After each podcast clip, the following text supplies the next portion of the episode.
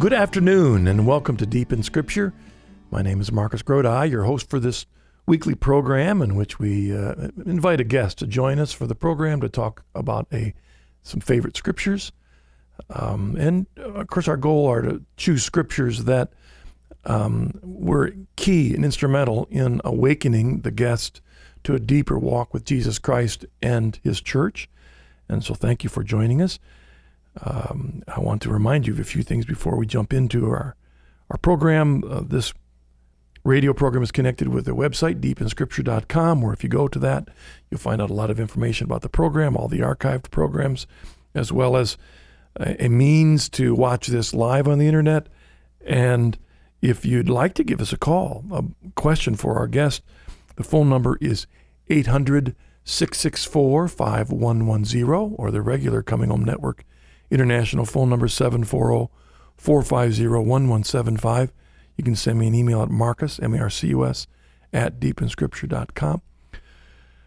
Our guest for today's program is uh, a guest that I had on the Journey Home program a while back, Andy McNutt. Andy is a former Baptist, Southern Baptist pastor who, after 10 years' search for the historical church founded by Christ, was received into the Catholic Church back in 2002. He's now a Catholic lay evangelist, speaker, uh, new media consultant. He's also the founder of Polycarp Ministries. And if you, on the Deep in Scripture website, there's a link directly to Polycarp Ministries. If you click on that, uh, which is polycarpministries.com, you'll find out a lot of the things that Andy's involved with, where he's speaking. And uh, if you want to get in touch with Andy, um, you can do that through his website. He resides with his wife and four children in Collierville, Tennessee.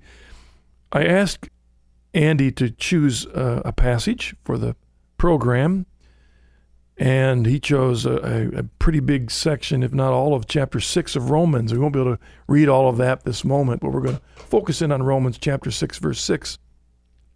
Before I read that, I just was thinking I want to remind a couple of you that have contacted me recently about listening to the program. I want to thank you for that, and I want to extend a greeting to some uh, friends that I uh, met with recently in England when I was there who actually download the program and listen to it on their long drive into London.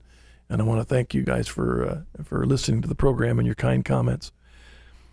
Now, Andy has chosen Romans 6. I'm going to read Romans 6, verse 1 through um, 8, I think. And that will, he might, we may talk about the entire chapter 6 but the focus will be on verse 6, which I'll read in just a moment. And this is Paul writing to the Christians who are in Rome. He says, What shall we say then? Are we to continue in sin that grace may abound? By no means. How can we who died to sin still live in it? Do you not know that all of us who have been baptized into Christ Jesus were baptized into his death? We were buried, therefore, with him by baptism into death, so that as Christ was raised from the dead by the glory of the Father, we too might walk in newness of life. For if we have been united with him in a death like his, we shall certainly be united with him in a resurrection like his. And now, verse 6. We know that our old self was crucified with him so that the sinful body might be destroyed and we might no longer be enslaved to sin. For he who has died is freed from sin. But if we have died with Christ, we believe that we shall also live with him. You're listening to Deep in Scripture. This is your host, Marcus Grodi, and you're hearing us on EWTN, your global Catholic radio network. Don't forget to watch the Journey Home program with Marcus Grodi on EWTN. Each week, Marcus meets new guests who have journeyed to the Catholic faith from many backgrounds. Be challenged and encouraged as they witness to how their love for the truth of Jesus Christ has brought them into full communion with the Catholic Church. That's the Journey Home program on EWTN, live on Monday evenings at 8 p.m. Eastern Time. If you enjoy the Journey Home television program on EWTN, you'll want to purchase a copy of Marcus Grodi's book, Journeys Home. Journeys Home contains the conversion stories of men and women who, as a result of their surrender to Jesus Christ, heard a call to follow him more completely in the Catholic Church. Many of them were Protestant pastors or missionaries. Others were laymen who, though working in secular jobs, took their calling to serve Christ in the world very seriously. To order your copy of Marcus Grodi's book, Journeys Home, simply visit our website at www.chresources.com or call us toll free at 1 800 664 5110.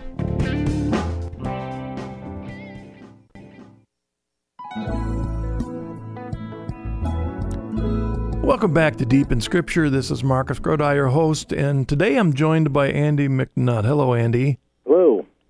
Thanks for joining us on the program. I, I appreciate uh, your witness, and uh, I was thinking about asking you as we begin. In fact, I remembered back when you joined me on the journey home uh, that you know you were hoping that the door, the Lord would open more doors for you to be able to to serve Him as an evangelist in the church, and and part of that was your Polycarp Ministries. Maybe even before we begin, tell the audience a little bit about how the Lord has opened doors for you since you've you've come home to the church. Well, uh, actually, you know, I mentioned this on your on your television program, but it was the Coming Home Network's website that helped me find a job after uh, I had to step down from my church position, and. Uh, well, praise God. well, yeah, and I was able to from there join the Helpers Network to uh, to be able to assist other men and women as they uh, are trying to find mm-hmm. answers about the Catholic Church and about uh, about deepening their own faith with Christ. And uh, you notice from from my website Polycarp Ministries that uh, God has blessed me uh, with the ability to go and and speak to to different groups, different congregations, uh, youth mm-hmm. and, and retreats, and it's it's really amazing just to see all the opportunities that God is opening up, and, and even now the possibility of of uh, going back into teaching full time. Mm-hmm. So, well, that's excellent. It, it's excellent, and I have one of our goals here in our work in the Coming Home Network, besides helping men and women discover the beauty of the Catholic faith and then come home, and then often that involves making that difficult transition from ministry responsibilities and support for their families into the church, you know, how you can use your gifts. I mean, that's that becomes then one of the main goals that we do is is to help those who've come home to the church find ways to continue using their gifts. And it's glad to see at least you've been able to scratch the surface. You're still hoping that more doors open and uh, possibly getting, uh, you know, some more de- theological degrees so that you have those you know that parchment to put on a wall to help you open more doors. I mean, Andy, right. I know what that's all about, and, and so does I'm sure some of our audience because they've they've fought the same battles.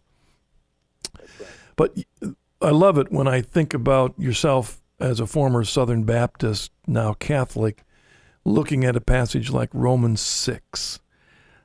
I love it because I know, especially when you come at Scripture from a sola scriptura perspective that if you look at a passage like the chapter of six of Romans, which centers so much around sin, um, being changed in Christ, what has really changed, to what extent can we avoid sin, all those issues come into the into our mind. We look at chapter six. Uh, to what extent is the old really gone and the new come? All those issues. That from your background and my background, I was uh, a Calvinist Presbyterian. You were a Southern Baptist you know, we looked at Romans 6 a bit differently. Right. Even not just from Catholics, but from other Protestants. Mm-hmm. And maybe before we jump into the passage uh, with both feet, uh, you know, of all the scriptures, why did you choose this one, Andy, for our discussion? Well, you know, in Romans chapter 6, now, eh, in my, in my, my former life, I, I guess I'll say, there were two verses that I looked at in particular uh, in this passage. And the, the first one, the most familiar one, I guess, to most people, would be Romans six twenty three. For the wages of sin is death, but the free gift of God is eternal life in Christ Jesus our right. Lord. Right. That's part of the Romans road. Mm-hmm. Right. So, uh, you know, as uh, as an evangelist, that's one of the verses that I would really key on because we know that sin separates us from God. But here, mm-hmm. God is offering us eternal life through Christ Jesus. So that's a very familiar verse. But the first verse of chapter 6 uh, talks about you know, should, should we continue in sin that grace may abound? And that, that verse do by no means. Yep. And I, I, it sticks out in my mind from back in elementary Greek class, learning that that uh, that double negative there, you know, uh, "ou may" plus the infinitive means not ever. You know, so, and I, that sticks in my mind. So those were two, I guess, the bookends Mm-hmm. to me studying this chapter. But the real the real thing that was getting me, uh, that really dove me into chapter six, was about our baptism and the significance of baptism. Uh, my senior paper, when in my undergraduate, was writing um, actually a defense or uh, an argument against baptismal regeneration. That, that baptism regenerates. That that's how the Holy Spirit justifies the believer. And I, I took the, the the against position, and I was looking at Romans six and looking at how you know early Christians understood this this passage, how they understood Saint Paul, Mm-hmm. and how they understood baptism. And I, you know, uh, I had debates even with other with other Protestants on how we understood this passage, and what was uh, what what what did baptism do? Was it merely a symbol, or or did it actually do something? And so it was studying this passage that, that really it, it was part of the road to uh, to my understanding of grace and the sacraments. Yeah, because this, uh, if we look at um, verse 2, second part of it, uh, it seems to me that it, it kind of addresses something that's assumed. How can we who died to sin still live in it? Exactly. This, I mean, let's begin with the discussion, and this would get you into maybe parts of all of chapter 6. This issue of, being, of died to sin. Right. We have, it, it assumes something there, right? Mm-hmm. and um, how maybe from a Baptist and then a Catholic perspective, what what happens here? How do we die to sin, and to what extent have we died to sin? Well, you know, we, we I don't know how you did baptisms, but when I would do baptisms, when when when uh, when we did baptisms, we we would take them under. We'd say, "Bear with Christ in baptism," and we pull them up out of the water. and We say, "Raised to walk in newness of life," Hmm. and we understood that as a symbol of our union with Christ and His death, and our hope of resurrection and new life in Jesus Christ. And and when I would read further in this in this passage, I see that reference again to baptism because verse 3 Do you not know that all of us who have been baptized into Christ Jesus were baptized into his death? We were buried, therefore, with him by baptism into death, so that as Christ was raised from the dead by the glory of the Father, we too might walk in newness of life. Which I summarized in that in in that act of baptism. But what does that mean? Because you you pointed it out. Mhm. How can we who died to sin still live in it? And that's why the the verses that you read at the beginning of the program, something happened in that baptism. It Yeah. wasn't just a, a picture; it was a picture that did something. That um, reminds me of a of a verse, and, and I'd love to bring this into discussion for a second here. Let me find it here, Second Timothy chapter three, and I'd love you to just address this because the issue of baptism. All right?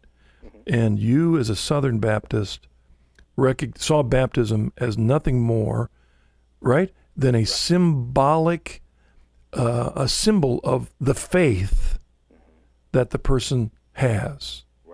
Now, did you as a Baptist recognize that faith was a gift of grace? Yes. It wasn't something that somebody just kind of created within themselves, but it was something they'd received at the work of the Spirit anyway, right? Right. Right. Absolutely. And then so the baptism was the public symbol, message to the public that you had surrendered to Jesus Christ. As a Presbyterian Calvinist, I looked at it a little differently. I didn't believe that a person was actually changed by it, but yet there was something spiritually real happening in baptism, a bit of a mystery. Um, and we baptized children, um, and it was all to us a symbol that it was totally by grace anyway. Right.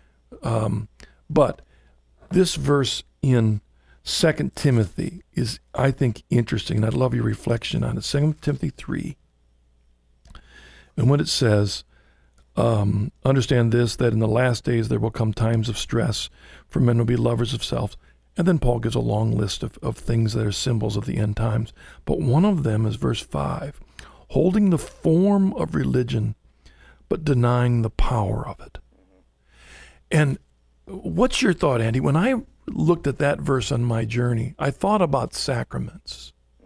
That we, as Protestants, part of the Protestant movement, was denying the power of the sacraments and that they made any difference at all. And was that part of your own discovery in your journey to the faith, to the well, church? Absolutely. Because for me, now I'm speaking personally, uh, for me, everything was academic.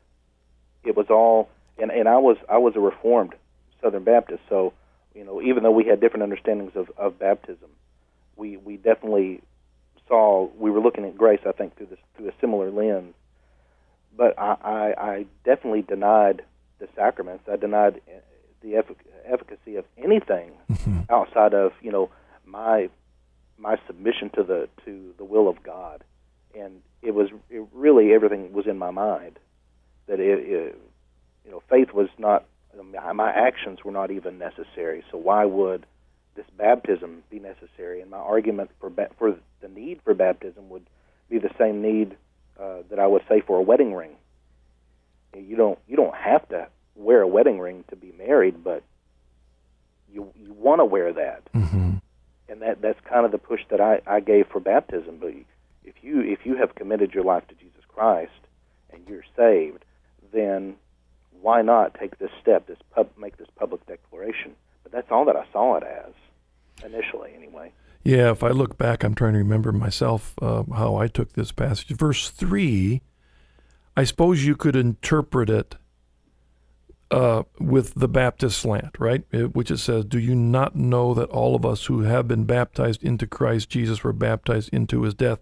In other words, you could say well, that baptism was really pointing to the faith that uh, that accomplished this. You could you could possibly go there, which to me it points out the flaw of sola scriptura because you can read into anything and make it say what you want to read. Right. But As long as yet, people agree with you. Yeah, well there you go. If you're in your closed community and you all can kind of pat each other on the back and, and then not challenge it. But the the one that's harder is verse four. We were buried therefore with him by baptism into death. You know, it literally is saying that. Right. Baptism was the means. Yeah. So that as Christ was raised from the dead by the glory of the Father, we who walk might walk in newness of life. If you start taking the first part of that part of that passage and write it away as symbolic, you start having to do with that with the rest of the passage, which almost says that Christ's death was a symbolic thing of something that God did anyway that wasn't directly connected to what Christ did on the cross. Um, the the other passage right after that um, for if we have been united with him in a death like his, we shall certainly be united with him in a resurrection like his. Of course, that points out the uh, the certainty, at least, of resurrection.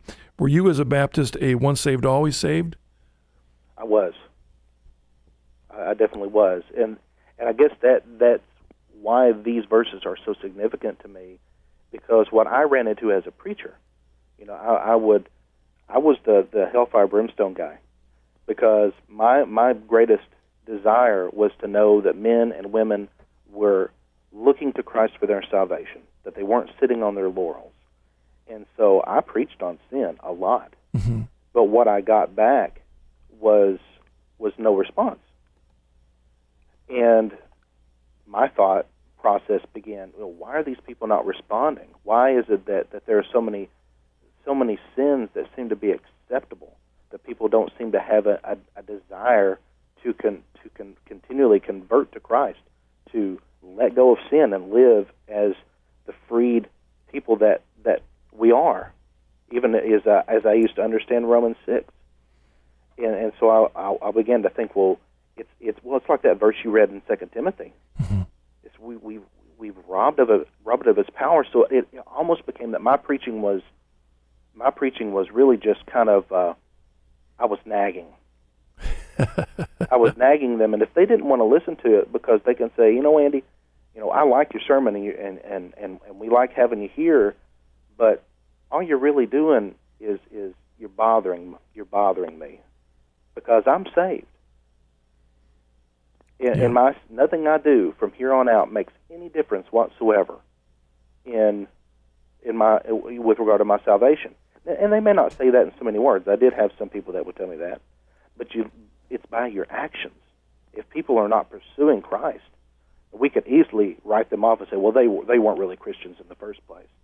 But I believe they thought they were Christians and think they are Christians.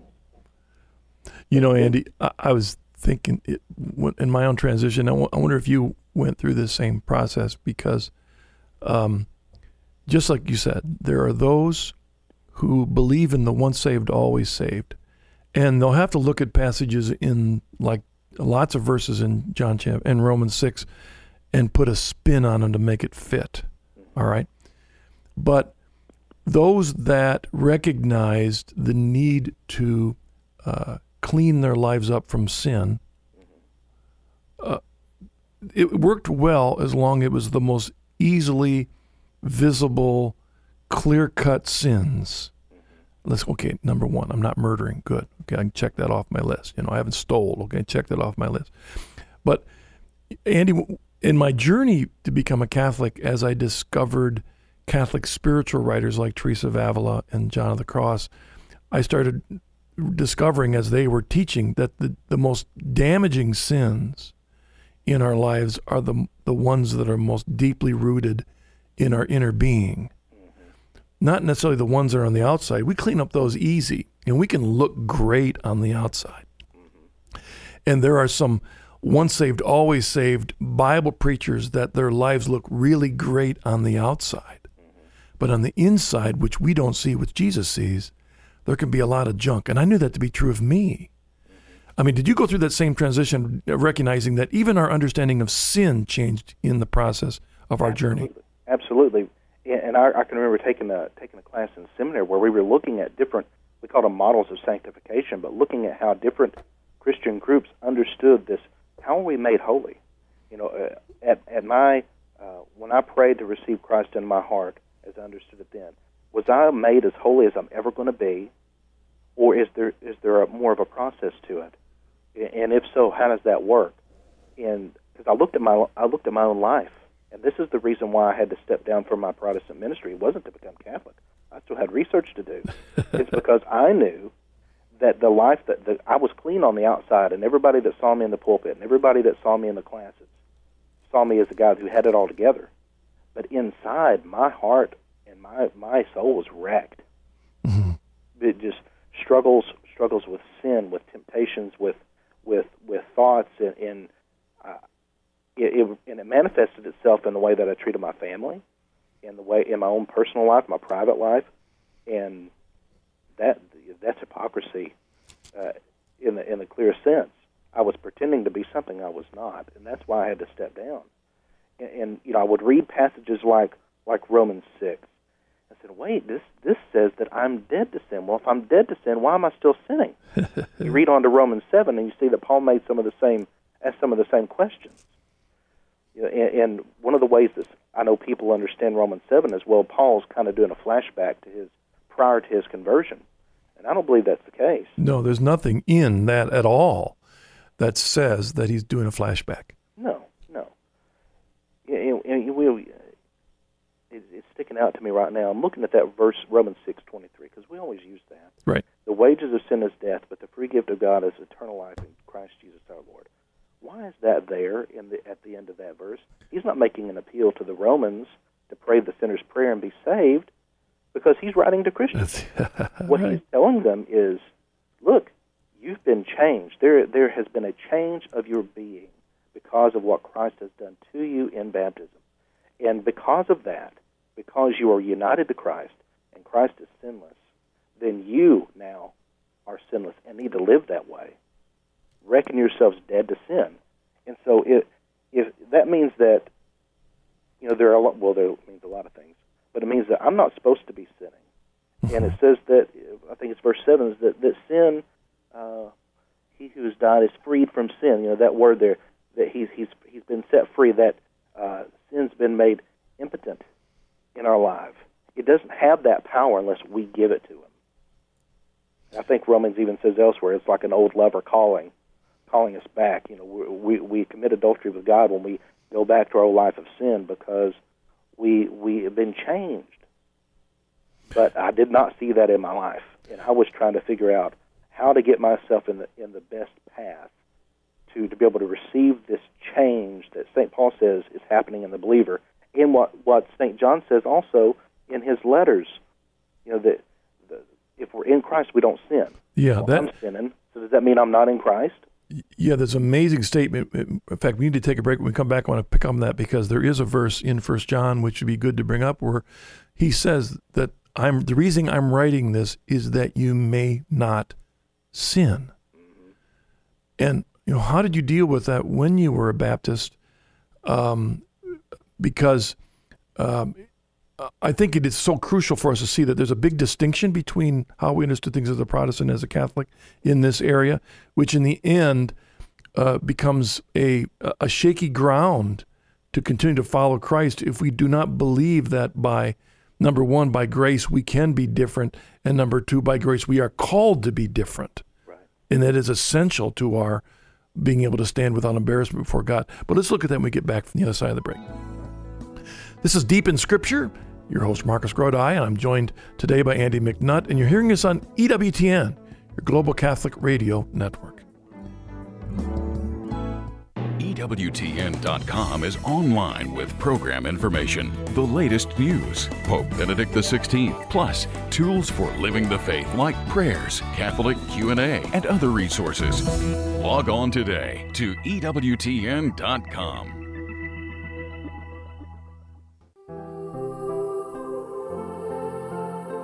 Written by Karl Adam, Roots of the Reformation gives a historically sensitive and accurate analysis of the cases of the Reformation that stands as a valid and sometimes unsettling challenge to the presuppositions of Protestants and Catholics alike. This valuable resource is a powerful summary of the issues that led to the Reformation and their implications today.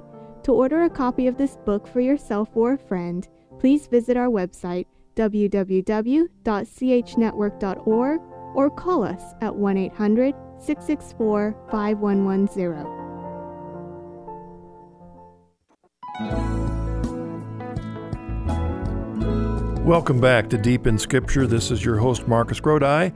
I'm joined today by Andy McNutt, and we're looking we're looking at Romans chapter six. We're kind of focusing on the issue of sin. And Andy, what I'd like to do is to throw something out on the table for you to talk about, uh, which deals just what we're talking about this this issue of sin and can we sin? Can we not sin? I remember that was a debating issue when I was in seminary.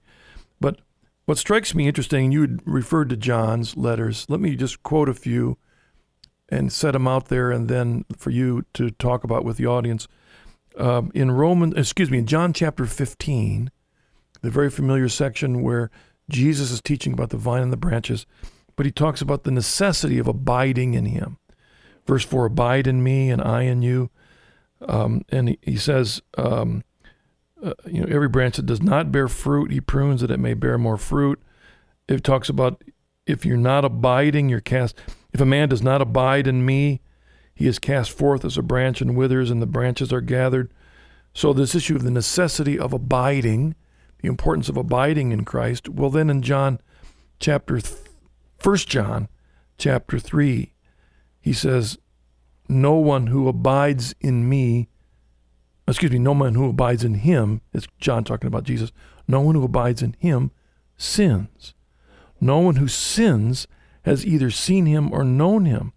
Little children, let no one deceive you. He who does right is righteous as he is righteous. He who commits sin is of the devil. Now, first of all, Andy, what'd you do with those verses back when you were a Southern Baptist? Well, you know, I'm looking. I've got my old preaching Bible right here in front of me, and I've got highlighter bleeding all over First John. Yep. And and what it what it is is, you know, I, I kept looking at at verse six. The one who says he abides in him ought himself to walk in the same manner as he walked. Right. And that's about as far as I took it, because I still couldn't reconcile, you know, why. It's, you you know, you, and even today, you know, you talk to somebody as a Catholic, you talk to somebody who maybe they're not Catholic, and talk about daily mass. You know, I, you know, I have I feel a need to get, to go to daily mass. Well, why? Well, you don't have to go to daily mass, do you? Yeah, and there's there's kind of there's I hear that a lot. you don't have to pray rosary, do you? You don't have to to do these these works of mercy. Well, you know, there's a sense we can say, well, no, you don't have to do stuff. We we know the precepts of the church and and what what is what is required. But is that not something that we ought to want to do? And and that's what I, I was how do I get somebody to want to live holy? How do I get myself to, to live holy? Because that and you read it in John. Mm-hmm. Abide in him. How do you do that?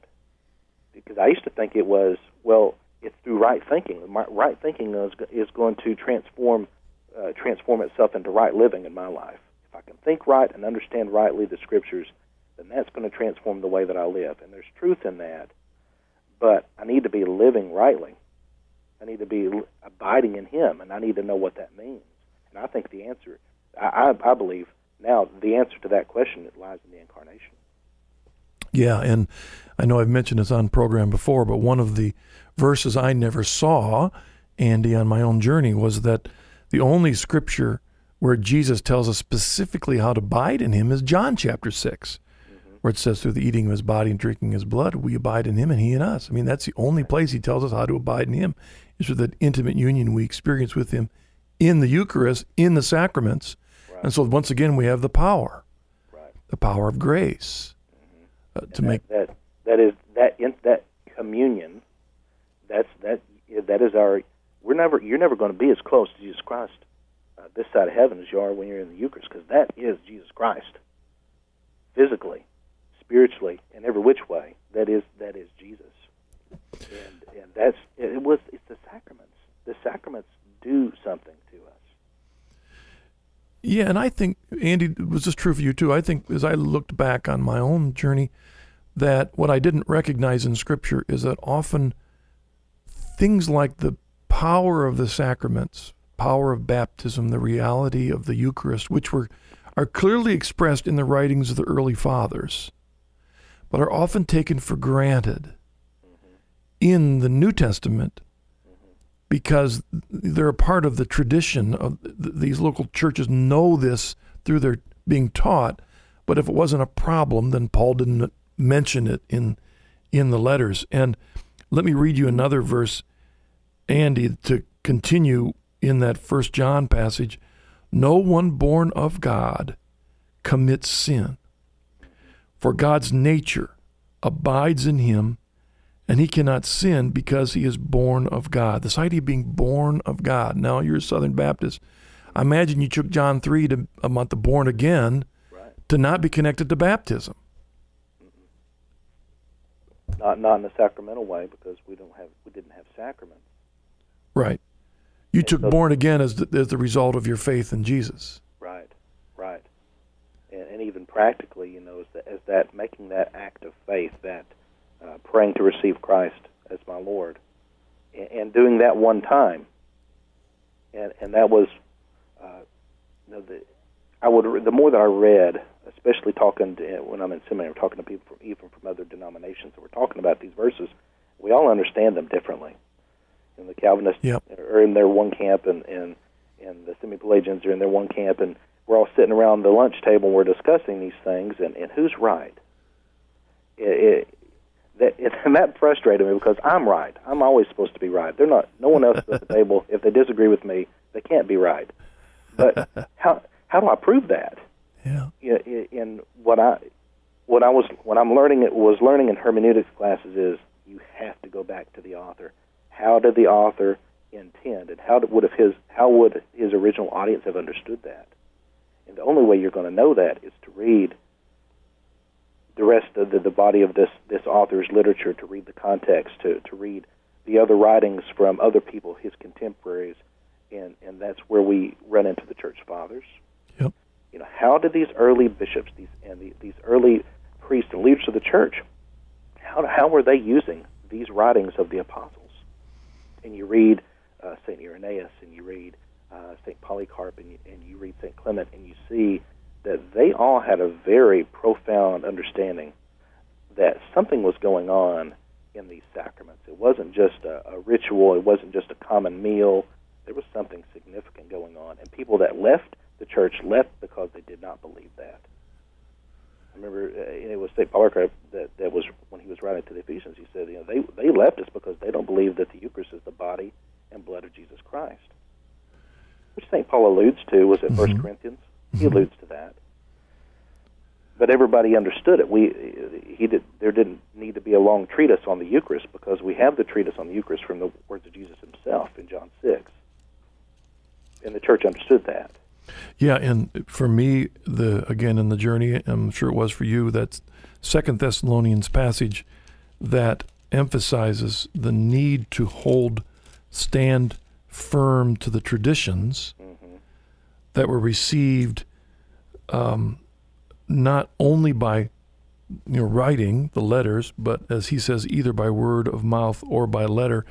To me, always emphasized the uh, the reality that the primary means by which the the bulk of the faith was delivered to the Christians throughout the Mediterranean, the primary means in those early years was orally.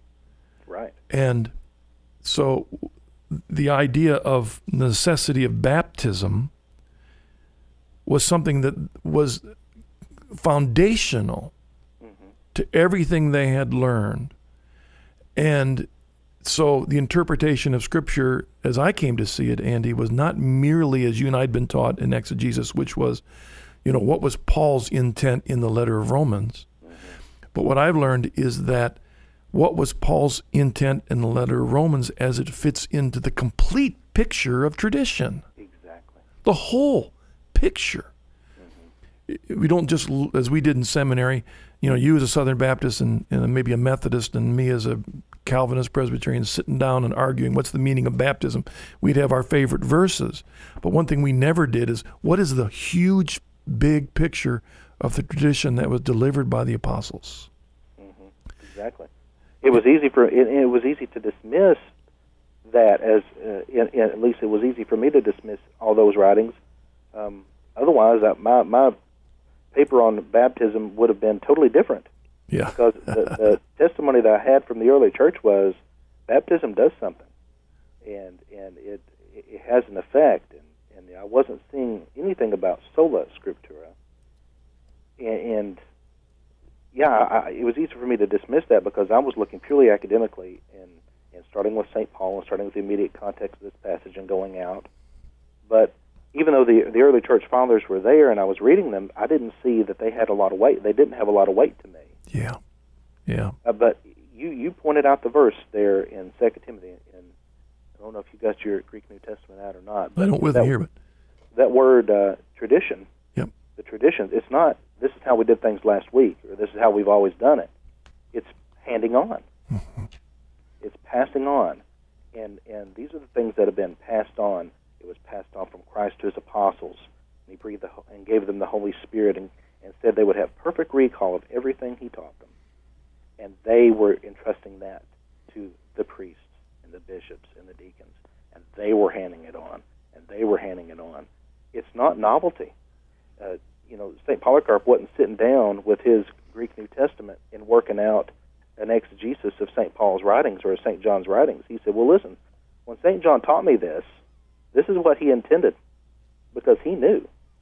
So the, the, the tradition, the, the apostolic uh, tradition is this handing on of the faith, a faithful transmission of the gospel, uh, of, of the message of Christ. And the scriptures are part of that tradition. I, just, I didn't understand that then. I understand it now. But it's beautiful how God has preserved the faith through this handing on, and it's not even, it's not unlike what He was doing in the Old Testament, the passing on. You know, when did we start get? When did Moses actually start writing down uh, the Pentateuch? And he wasn't at creation. So how was this given to him? It was the tradition. It was what was handed on, the faithful transmission of, of, of God's truth. that verse 9 in First John 3, um, a little a field here from the Romans 6 passage, but I, it just to me, it makes sense in the context of with the understanding in Romans 6 of the importance of baptismal regeneration, enabling us by grace to be different people. First of all, we are different, but he says in Romans 9, no one born of God commits sin. And I remember trying to figure out how do I interpret that with my people as a Presbyterian Calvinist. Because you know my view of of uh, total depravity was that we could not not sin. But he's saying here, no, by the grace of the new life we have in baptism, we are able to be new creatures. We are able to stand before God, and by that grace, we are able to resist and grow in holiness. And uh, I mean, that's what he goes on to say, right? I mean, he, Right. for God's nature abides in him, and he cannot sin because he is born of God. You know that we we can become different.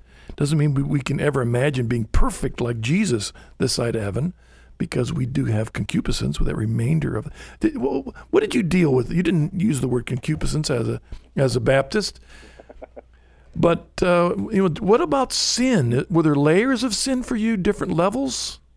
Well, no, I, I lump sin altogether. But what it's uh, it's it's like it's the way I had to I had to I had to change I had to redefine it. I had to redefine justification. I had to redefine righteousness. I had to redefine holiness. And it became that that you know yeah I'm this I'm still this horrible wretched guy because I find myself doing these things that I know are not pleasing to God. Oh, but that's okay because we've you know we're totally depraved and and that's just the way that we are. And god god's righteous covers us up. It's like we're wearing jesus' clothes. And so when god looks at us he sees he sees jesus' righteousness but really inside we're not righteous and that's not faithful that's not even faithful to god because that's as if god doesn't know any better. He knows that we're he knows that we are uh, sinful and that we need change. And so he changes us and he says your sins are forgiven. Your sins i don't remember anymore. And if god doesn't remember something that means that the sin doesn't exist.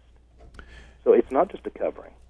Yeah, in fact, um, the parable of Jesus, when uh, you know the parable of the wedding feast, uh, the ones that were intended to come didn't want to come, so he invited others. Well, that's the whole salvation history of the Jews not wanting to follow, but then there's the rest of us, the Gentiles, who've been engrafted in. But once they came, if they came dirty, they were cast out. right You know, we are called to be holy.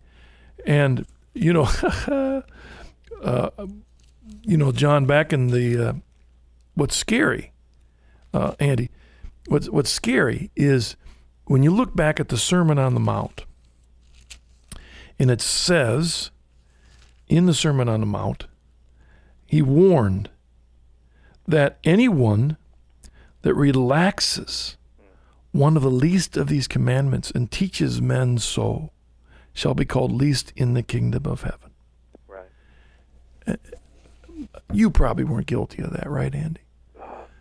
I mean, in other words, putting your own spin on Scripture, making it less critical, less demanding than it just says in the clearness, so that it was more palatable to my people. You were never guilty of that, right?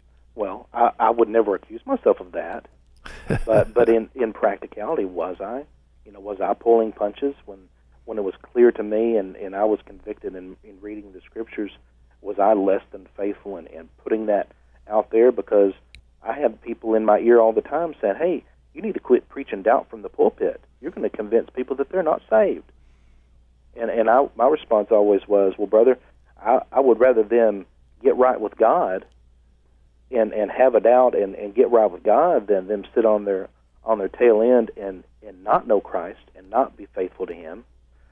But I I think the temptation was there for me to to to, i- i- and especially in my own life, to find ways to justify.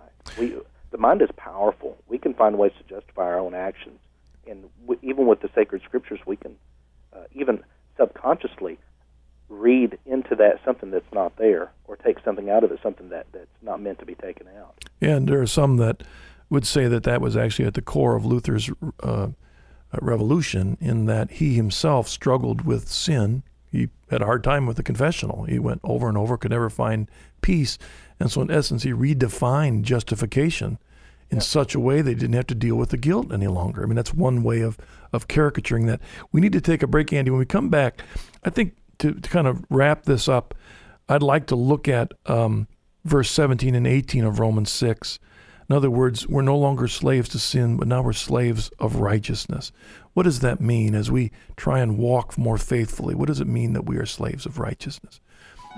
You're listening to Deep in Scripture. This is Marcus Grodi, your host. I'm joined by Andy McNutt, and you're hearing us on EWTN, your global Catholic radio network.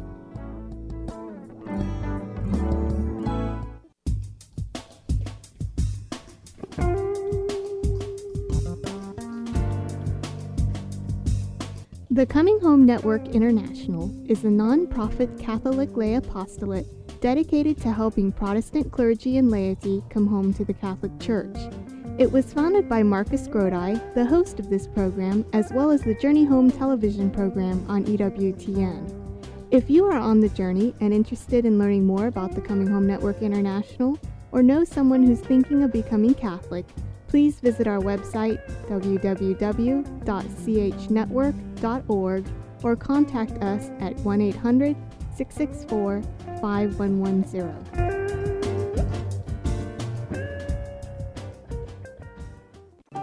The Coming Home Network International and Marcus Grodi invite you to join us for our eighth annual Deep in History Conference coming this fall to Columbus, Ohio. This year, our focus will be on the authenticity of the sacred scriptures as we ask, How firm is your foundation?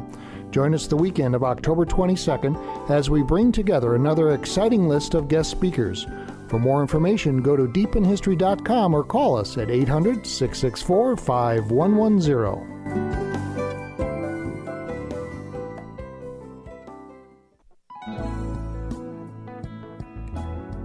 Welcome back to Deep in Scripture. This is your host, Marcus Grodi, joined today by Andy McNutt. I just want to remind you that next week on the Journey Home open line program, my guest will be returning guest Michael Cumby. And you'll want to listen to that show. He's always a lot of fun. And that's the Journey Home Monday night at 8 o'clock Eastern Standard Time on EWTN television and radio. Andy, uh, there's a lot of verses we could we could conclude with, but I, this one just you know verse 17. But thanks be to God that you who were once slaves of sin have become obedient from the heart to the standard of teaching to which you were committed, and having been set free from sin, have become slaves of righteousness. Talk a bit about that, even for for those that are listening, struggling with sin still. Mm. You know, this is the beauty of the church. This is this is what Christ knows that concupiscence still exists, even though our sins are washed away in baptism. He knows that we still struggle because we still have that tendency towards sin. And so he says, Well, look, I've got a solution for that. You need to abide in me. You need to stay with me. It's like uh, parents always tell their kids, Don't run with the bad crowd. You run with the good kids. And, and you run with the good kids, you're going to be good. When we involve ourselves in the life of the church, in the community, the Christian community, it's a lot harder to sin. And when we when we realize for ourselves and remember, like St. Peter says, remember who we are and what God has done to us, we said we're not slaves to sin anymore. Those old habits, even though Satan roars and screams and tries to, to remind us of all the things we've ever done, he's powerless to make us sin. And we have the grace and the sacraments to not only restore us to God, but to also give us the uh, the power, the resurrection life of mm-hmm. Jesus Himself, the power that raised Him from the dead. That same power in our lives to live holy lives, to become canonized saints. Mm-hmm. So he, He's given us this, and He even He says in verse 19, "I'm speaking in human terms because of your natural limitations." Mm-hmm. For just as you once yielded your members to impurity and to greater, greater iniquity, now yield your members to righteousness for sanctification. And he goes on before he gets to 20 to verse 23. You know, what return were you getting for all that sin you did? I'm summarizing. you know, and, and, and I, I realize this myself in my own struggle with sin, how powerful the sacraments are. Because when I when when I was struggling with with multiple sins, habitual sins, in, in my former life and, and even coming into the church, just wrestling with these things and never ever having uh, any progress, to come and to start receiving the Eucharist and to come and start uh, coming into the sacrament of reconciliation, and be, to begin to see real, actual change in my life, noticeable change in my life. And I certainly haven't arrived. I still have to wrestle with a lot of things. But I can see the change. I also see the change when I sin and I slip back. But thanks be to God that He has given us a means to be restored and reconciled to Him, to be restored not just to me and Jesus, but to be restored to my family, to restore to my church community. And that's the, that's the sacraments. Yeah, and I would just to, to put another uh, spin on verse 17 and 18, not a spin, but just to see it. For, if, if, again, if you look at it through the eyes of Catholic spiritual writers who've written for centuries on the reality that it's not like the day we accept Jesus, we're we're changed and, and we've arrived. No, like St. Paul, who recognizes I haven't yet been made perfect. I'm still in a process. That 17, those of you that wanted to spend more time after the program, recognize that he may not be implying in verse 17 and 18 that this applies to every single Christian, but that within the Christian family there are those that by grace are growing, continually growing deeper you know, you who were once slaves of sin have become obedient from the heart to the standard of living to which you were committed, and having been set free from sin, have become slaves of righteousness. You know, I don't know that I'm a slave of righteousness yet. By grace, I'm hope that I'm totally committed all the time. But where I'm growing is becoming obedient from the heart. That's a deeper commitment, not just on the surface. It's deeper. And to me, that connects with the, the, the bigger picture of what Paul talks about this journey, becoming full in grace in the process of our growing. I didn't talk much about that when I was a Calvinist. I don't know if you did, Andy. No, no, I didn't. And, and you you pointed it out there that we those two verse the, the verse there, obedient from the heart. We're linking our our emotions, our intellect, to our actions. Yes. Our faith and our life are united. You can't separate the two. You can't separate our faith from our works. They're the same. And so we, we, we it's all it's all part of relating to Jesus Christ, to abiding in him, to being part of his life, and that's that's going to change who we are. It's going to make us righteous. We're going to grow in our righteousness. You know, and it, it reminds us, Andy, of why every time we walk into the church, the first thing we do is to dip our fingers in the the sac, the, the holy water so that we ask God's blessing and are reminded of the graces that we receive back in our baptism. That's where renewal begins. Is we've got those baptismal graces, whether we're practicing them or not. Right? They're there. Andy, thanks a lot for joining us. Glad to be here. I appreciate it. Again, everyone, Polycarp Ministries, you can link to it on the deepinscripture.com website to find out more about what Andy's doing, and, and uh, you can pray for him as he continues to seek to look for doors to continue his gifts.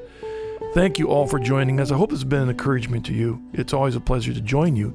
God bless you. Look forward to being with you next week on Deep in Scripture.